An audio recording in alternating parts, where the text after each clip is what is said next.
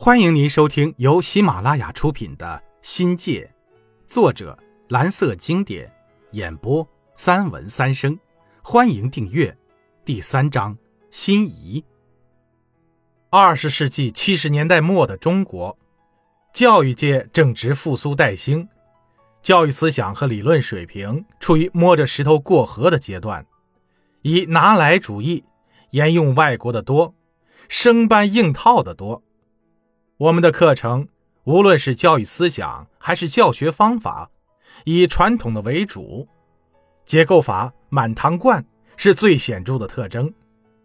除此之外呀，教育资源匮乏十分的突出，外语资源稀缺更是狼狈不堪。想搞点音响和影视资料，难上加难。外文书籍和字典成了稀罕物种，这给我们的阅读。造成了很大的麻烦。现在的外语生很难想象，那时的我们是如何熬过来的。首先呢，是借书难，外语书几乎为零。学校阅览室，二十世纪八十年代才设在新建教学大楼的二楼里，原先的书堆积在书库，书库在校财务室旁边的一个黑暗的角落里。摆在地上的报刊书籍发出呛鼻的霉味儿，一捆捆书札散落在过道上，无家可归，像打情骂俏过的婊子，已被人抛弃、遗忘的干干净净。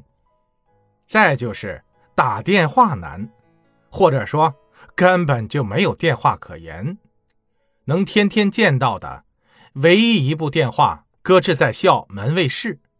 白纸黑字写着“不对外使用”，省了门卫四处奔波传话时的麻烦。家里要是有什么急事儿，要么飞鸽传信，要么上门进校直接逮人。白天倒是有门卫值班，但不许离岗。家里来校找人，必须满校园的跑。等人找到了，找人的人已经累得不成人样了。我妈说。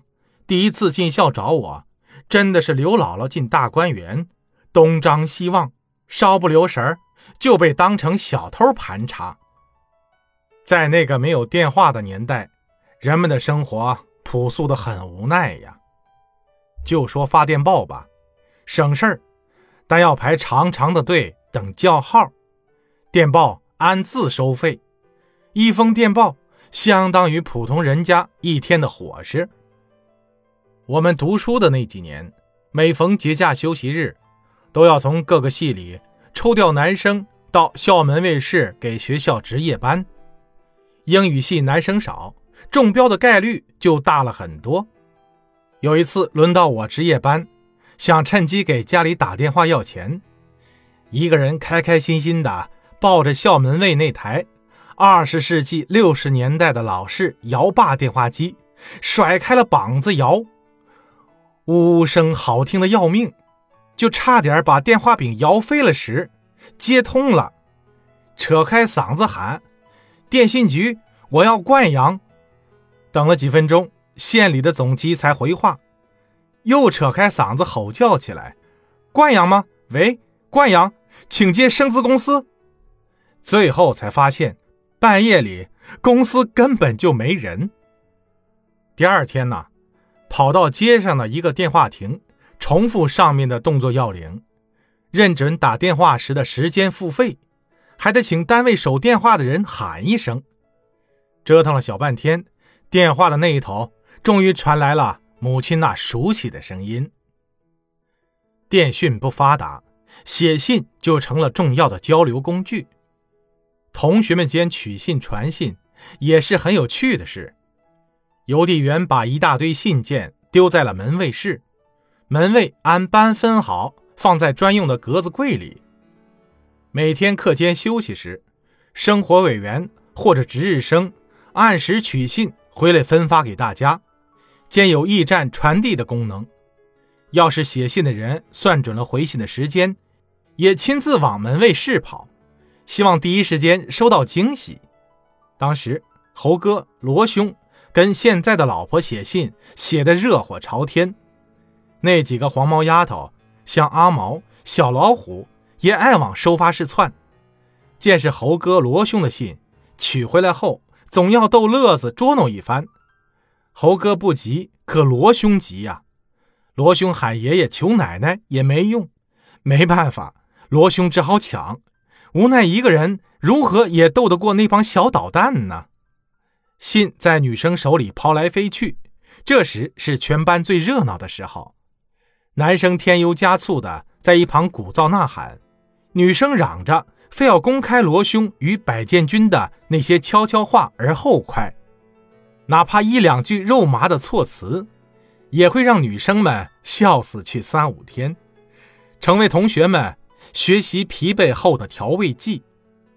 改革之初，生活对于每个人来说还比较艰苦，吃穿住行。基本维持在最低的水平线上，哪怕像我们这一类所谓高人一等的大学生也不例外。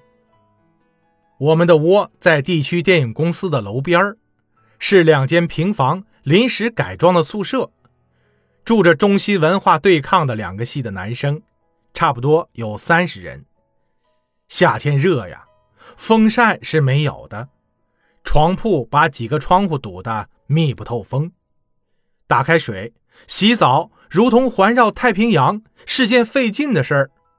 先得绕过一个篮球场，经过三百米的跑道，再穿过水塘，终点在校最西边，与食堂门当户对。为了省精力，通常呢，我们打开水洗澡同时进行。所谓的澡堂呢，就是一个大大的通间，挂着一排滴答的漏水龙头。跟得了前列腺一样让人揪心。澡堂的外墙是一条行人过道，周末和假日洗澡的人不多，就不时听到女生澡堂传出偷窥的花边新闻。谁也没有看到过真正的盗花贼，也没有见窥视者挨抓。谨防黑影和贼眼，成了女生进澡堂前阿弥陀佛的事儿。听众朋友。本集已播讲完毕，感谢您的收听，精彩继续。